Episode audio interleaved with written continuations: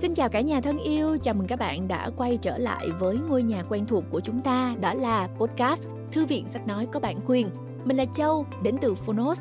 Uh, Phonos tụi mình là đơn vị thực hiện cái podcast này với mong muốn được đến gần hơn với các bạn.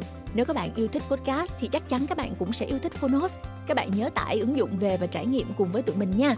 Và trong uh, số ngày hôm nay thì Châu muốn bật mí với các bạn những ai thường xuyên theo dõi podcast của tụi mình đó là trong uh, cả ba số podcast của tuần này thì tụi mình đều có chung một chủ đề không biết là các bạn uh, có muốn tìm hiểu về việc đi học đại học ở Harvard hoặc là được thụ hưởng một cái uh, nền giáo dục tiên tiến như là nước Mỹ không nhỉ? Nếu có thì bạn uh, đừng có bỏ lỡ tập nào của podcast trong tuần này nhé.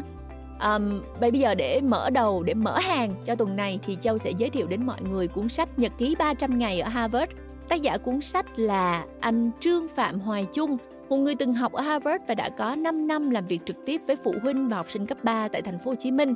Anh giúp họ vạch ra kế hoạch xây dựng bộ hồ sơ du học Mỹ thành công. Tuy nhiên, anh tự thấy mình chưa trả lời thỏa đáng các câu hỏi. Một học sinh điển hình của Mỹ được trang bị những gì trước khi vào đại học? Và đó là lý do mà cuốn Nhật ký 300 ngày ở Harvard ra đời. Quyển sách là tập hợp những câu chuyện nhỏ sau 300 ngày học hỏi và lang thang đến mọi ngóc ngách của Harvard. Bên cạnh đó, những bài học trong lớp từ giáo sư và đồng môn Harvard cũng đã giúp cho anh rất nhiều. Anh tường thuật lại câu chuyện về cuộc sống sinh viên xa nhà và cách chống trầm cảm, về hoài bão của cộng đồng du học sinh Việt và về lần tình cờ dẫn ca sĩ Mỹ Tâm dạo chơi trong khuôn viên của trường nữa. Nói chung là những câu chuyện ờ, nó vừa chuyên môn mà vừa bên lề giúp cho các bạn cảm thấy gần gũi tự nhiên hơn với cái ngôi trường danh giá này của Mỹ các bạn ạ. À. Bây giờ chúng ta cùng nghe thử chương 1 nhé. Và đừng quên là trong tuần này chúng ta còn những cái cuốn sách khác mà Châu muốn giới thiệu với các bạn về những cái nội dung uh, du học hay là gọi là tìm kiếm một cái uh, nền giáo dục phù hợp với bản thân. À, rất là nhiều thông tin hấp dẫn đang chờ các bạn. Hẹn gặp lại trong podcast lần sau.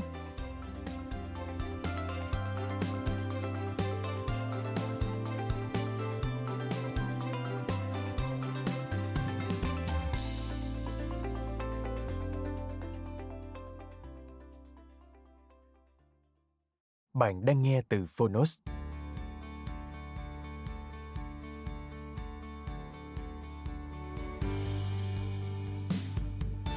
Cẩm nang du học Mỹ. Nhật ký 300 ngày ở Harvard. Học để thay đổi thế giới. Tác giả, Trương Phạm Hoài Trung Độc quyền tại Phonos. Thái Hà Books.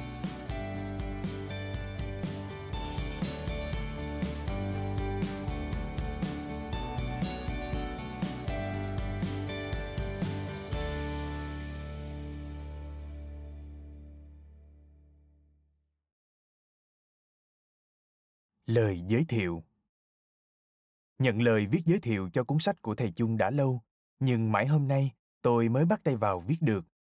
Cứ mở ra đọc, đóng vào rồi lại đọc lại. Một việc thật khác với những cuốn sách khác mà tôi từng làm. Vì sao lại như vậy? Có một số lý do. Thứ nhất, tác giả cuốn sách là người mà tôi và Nhật Nam đều yêu quý. Nam ngưỡng mộ con đường học vấn của thầy và luôn dành cho thầy những tình cảm trân trọng.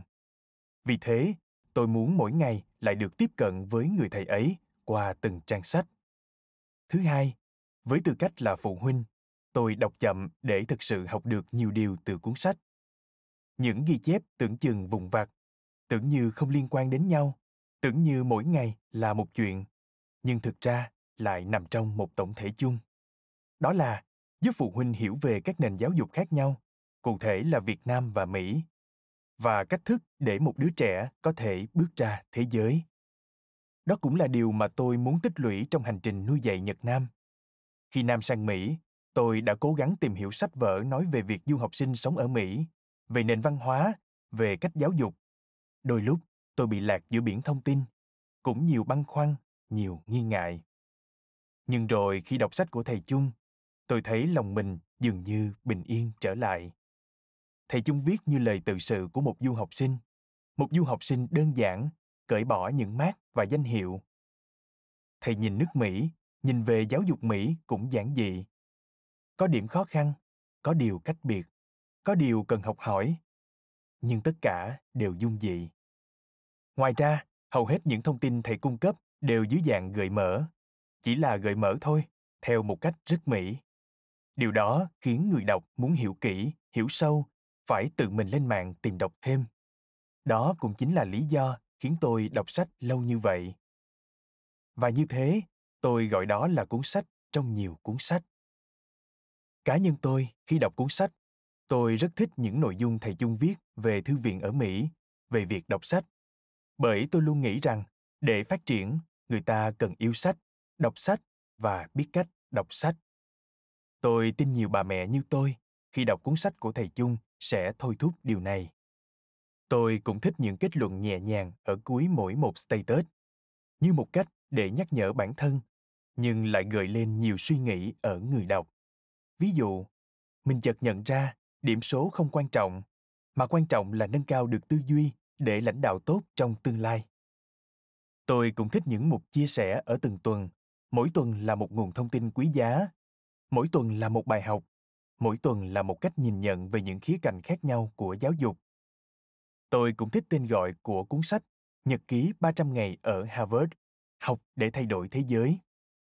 Tựa đề như một cách trao gửi niềm tin vào thế hệ trẻ, rằng các con, các học trò rồi sẽ lớn lên, sẽ bước ra cuộc đời dài rộng.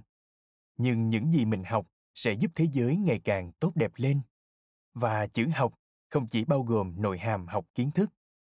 Vì lẽ đó, tôi tin các bạn trẻ đang nuôi khao khát được bước ra khỏi vùng an toàn khi đọc cuốn sách sẽ có thêm nhiều kỹ năng, nhiều hiểu biết làm hành trang đi tới. Còn với các phụ huynh, có thể cuốn sách sẽ là người bạn đồng hành trong quá trình con của bạn lớn lên. Nên tôi thành thực mong nhiều người được đọc cuốn sách này, cuốn nhật ký yêu thương của một con người nhiệt thành, luôn muốn truyền trao những giá trị về giáo dục đến với mọi người. Cuốn sách của một thầy giáo không thích là bò cạp với học trò, mà chỉ muốn là con hươu cao cổ hiền lành. Xin trân trọng giới thiệu với bạn đọc. Phan Thị Hồ Điệp Đôi lời cùng bạn đọc Em thực sự vui khi nhận được lời mời viết lời giới thiệu cho cuốn sách của thầy Chung. Lời mời có từ tháng 5, nhưng khi đó em đang lưu bu với các kỳ thi hết năm, nên đành để dành niềm vui cho đến khi về Việt Nam. Những ngày đi dạy về, mỗi buổi tối em đều lấy sách ra đọc và có cảm giác mình đang gặp lại nước Mỹ theo một cách rất khác. Nhật ký 300 ngày ở Harvard là 300 trải nghiệm khác nhau. Có những chuyện vu vơ, có những nỗi nhớ vu vơ, nhưng những lời khuyên thì không hề vu vơ. Bạn đọc có thể hiểu về việc đi du học, về cách học, cách làm bạn, cách giao tiếp, cách thuyết trình, cách làm việc nhóm, chỉ từ những trang nhật ký ngắn gọn mà giàu thông điệp. Em đặc biệt thích những góc nhìn mang tên chia sẻ trong từng tuần của thầy chung. Nó là kho tài nguyên mà thầy đã chắc lọc để đưa đến phụ huynh. Nó giúp phụ huynh có thể tìm thấy chìa khóa, mở cánh cửa của việc nuôi dạy con. Thầy Chung ít nói về niềm đam mê với sách của mình, nhưng đọc cả cuốn sách, thấy niềm đam mê đó ngập tràn. Thầy mong muốn phụ huynh có nhiều nguồn sách tốt. Thầy nói về việc đọc hiểu ở Mỹ. Cá nhân em cực thích điều này, bởi em nghĩ mọi đứa trẻ đều thích sách, thích việc đọc sách và có kỹ năng đọc sách. Nếu không thành công trong đời sống thì ít nhất cũng là một đứa trẻ hạnh phúc. Và thầy chung là vậy, triết lý giáo dục của thầy, những điều thầy viết đều dẫn dụ người đọc vào việc làm nên một đứa trẻ hạnh phúc. Và nếu đọc kỹ, đọc kỹ sẽ thấy những thầy chung khác nhau qua 300 ngày trên đất Mỹ. Những ngày đầu là thầy chung lãng mạn có chút cô đơn. Những ngày tiếp theo là thầy chung quan sát. Mọi điều dưới con mắt của thầy đều ẩn chứa những triết lý giáo dục, ẩn chứa những điều đáng để học hỏi. Không chỉ học trong trường lớp, mà học cả từ những cách cư xử với bạn bè. Và gần cuối là thầy chung làm bố. Khi em Angel ra đời, mọi điều đều mềm dịu lại. Có lúc hơi hoang mang vì lần đầu làm bố, khi lại nặng sâu ân tình với cô con gái bé bỏng và cả ước vọng của người cha. Những thầy chung trong cuốn nhật ký cứ trôi qua, trôi qua, chân thật và trữ tình. Cuốn sách như trang nhật ký trên Facebook viết theo đúng phong cách của văn học mạng, nhưng em lại thích, rất thích. Em tin những người trẻ như em cũng thích cách tiếp cận này. Nó cũng là nguồn thông tin mở đối với tất cả các bậc phụ huynh quan tâm đến giáo dục. Gọi là thông tin mở vì nếu muốn biết sâu hơn, muốn hiểu kỹ hơn, phụ huynh phải thực sự tương tác, tra cứu thông tin, tài liệu. Vì thế, nó không chỉ dừng lại ở 300 ngày mà sẽ là nhiều ngày, nhiều tháng, nhiều năm. Phụ huynh đồng hành cùng con. Đỗ Nhật Nam Lời nói đầu Trước khi tham gia vào chương trình thạc sĩ giáo dục của Đại học Harvard, tôi có thời gian 5 năm làm việc trực tiếp với phụ huynh và học sinh cấp 3 ở thành phố Hồ Chí Minh. Tôi giúp họ vạch ra kế hoạch để xây dựng bộ hồ sơ du học Mỹ thành công và đào tạo các bài thi chuẩn hóa. Tuy nhiên, tôi tự thấy mình chưa trả lời thỏa đáng các câu hỏi.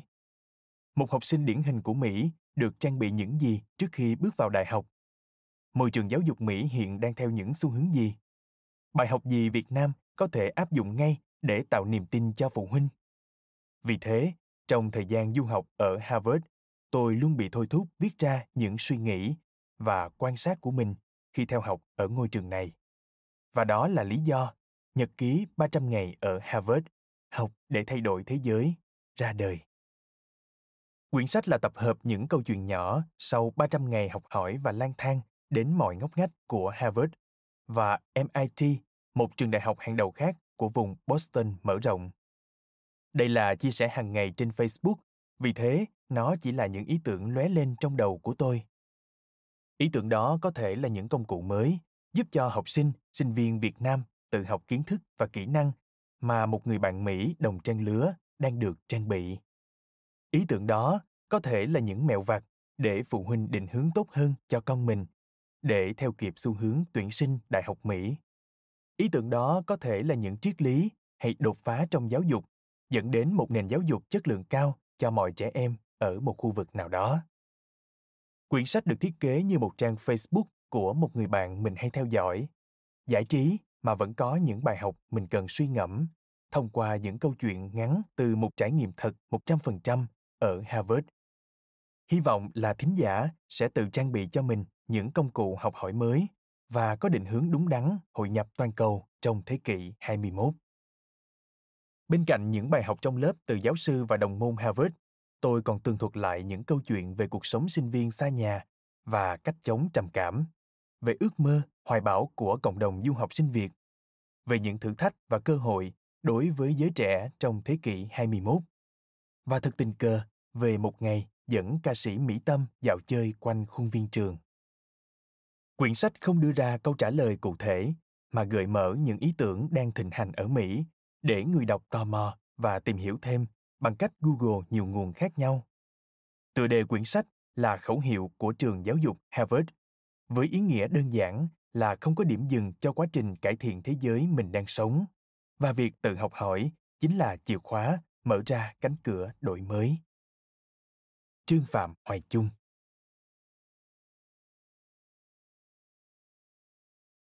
Ngày 1. Khởi đầu nôn nao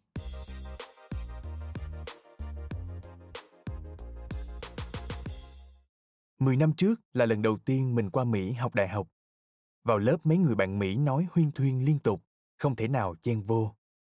Mỗi lần đến lớp phải đọc ít nhất 50 trang sách. Và cứ như vậy, bị bõm hơn một tháng mới bắt kịp nhịp độ của lớp. Bây giờ, sau 10 năm, đi học thạc sĩ cùng với toàn thầy cô dạy giỏi ở Mỹ, vẫn thấy khớp quá. Nhưng có lẽ mình và họ có một điểm chung là đều hừng hực đam mê dùng giáo dục để thay đổi thế giới. Vì là ngày đầu tiên nên mình đang phân vân, không biết nên chọn các môn dễ để có thời gian giao lưu hay chọn các môn khó để thật sự lao đầu vào nghiên cứu. Ngoài học năm khóa bắt buộc, trường giáo dục Harvard còn được học ở HKS, HBS, Graduate School, MIT, Tufts. Mình bắt đầu thấy choáng ngợp rồi. Có một năm, làm sao học cho hết? Nhưng nghĩ đi, nghĩ lại, mình thấy khởi đầu nôn nao như thế này là rất tốt. Mình phải ngẩng cao đầu, tự hào rằng mình là người Việt Nam, đến từ Việt Nam để chia sẻ những hiểu biết và suy nghĩ của mình về giáo dục. Cũng như 10 năm trước, nếu mình chịu khó lắng nghe học hỏi thì mình sẽ không thua kém ai cả. Ngày 2 thiên đường học thuật.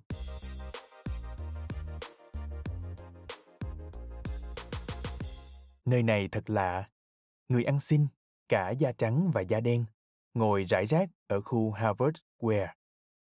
Hôm trước, thấy một ông lục thùng rác để thu lượm ve chai giống ở việt nam. Hôm nay thấy mấy cô trẻ măng ghi dòng chữ lên mảnh giấy vô gia cư và đang mang bầu. Thiên đường học thuật, nơi cứ vào lớp là nghe đến trách nhiệm, chúng ta phải thay đổi thế giới. Mà sao lại vẫn để những việc này xảy ra?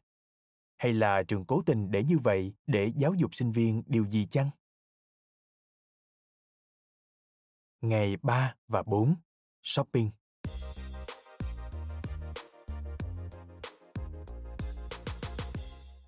Shopping là hoạt động diễn ra trong hai ngày. Trong hai ngày này, sinh viên đến từng khóa mình muốn học, nghe giáo sư quảng cáo, xem khóa học này có phù hợp không. Vấn đề là những lớp mình thích thì người khác cũng thích. Vì thế mà ở những lớp này lượng người đăng ký khá đông. Để lựa chọn, giáo sư bắt viết bài luận hoặc quay sổ số ngẫu nhiên. Vậy là có khả năng mình sẽ không được học tất cả khóa mình đã chọn với giáo sư mình thích. Lo quá. Ngày 7. Những người bạn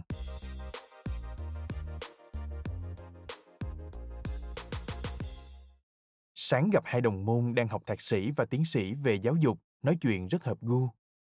Bọn mình nghĩ rằng học sinh phổ thông Việt Nam thiếu người có vai trò định hướng, theo kiểu advisor, counselor bên Mỹ. Ở Mỹ, hai tuần một lần, các bé thường gặp người có vai trò định hướng như thế này để bàn về điểm mạnh, điểm yếu và kế hoạch cho tương lai sau khi tham khảo nhận xét của các thầy cô giáo từng dạy môn học trong trường. Chiều gặp thằng em khóa sau mình ở Singapore, bây giờ khá vững vàng ở New York. Hai anh em bàn luận về cơ hội tương lai, nên ở đâu, làm gì. Mình vẫn còn nhớ như in khuôn mặt lâm lì 15 tuổi từ chối hòa nhập của nó khi mình pha trò cách đây 14 năm. Bây giờ, mình càng không ngờ được sự lịch lãm, tự tin trong từng lời nói, cử chỉ của nó. Hai anh em đồng ý là học bổng asean ngày xưa thực sự đã chấp cánh cho ước mơ của những học trò nghèo như tụi mình. Tối, được sư huynh đẹp trai chiêu đãi ở rooftop của harvard club of new york. Không biết sao bạn bè tốt với mình thế, dù mình chỉ biết cười hồn nhiên, chứ không giúp gì được cho họ. Chia sẻ tuần 1 giáo dục ở Mỹ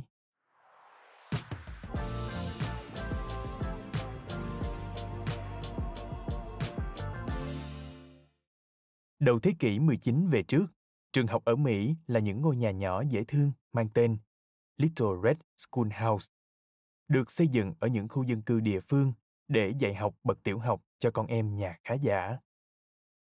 Từ năm 1830 đến năm 1860, Mỹ xây dựng trường tiểu học miễn phí, bắt buộc cho nhiều em bé hơn. Từ năm 1910 đến năm 1940, hệ thống giáo dục Mỹ đã mở rộng tới các trường trung học Đặc điểm của những trường học này vẫn là do chính quyền địa phương tài trợ và quản lý.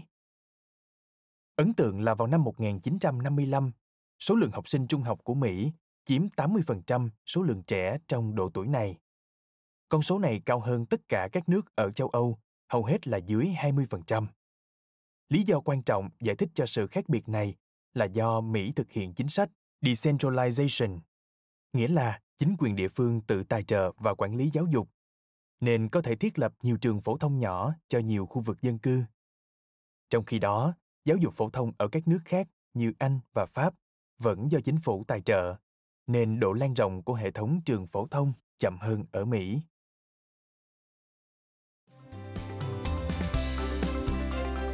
Cảm ơn bạn đã lắng nghe podcast Thư viện Sách Nói. Tải ngay ứng dụng Phonos để nghe trọn vẹn sách nói của kỳ này bạn nhé. Hẹn gặp lại bạn trong các podcast sau.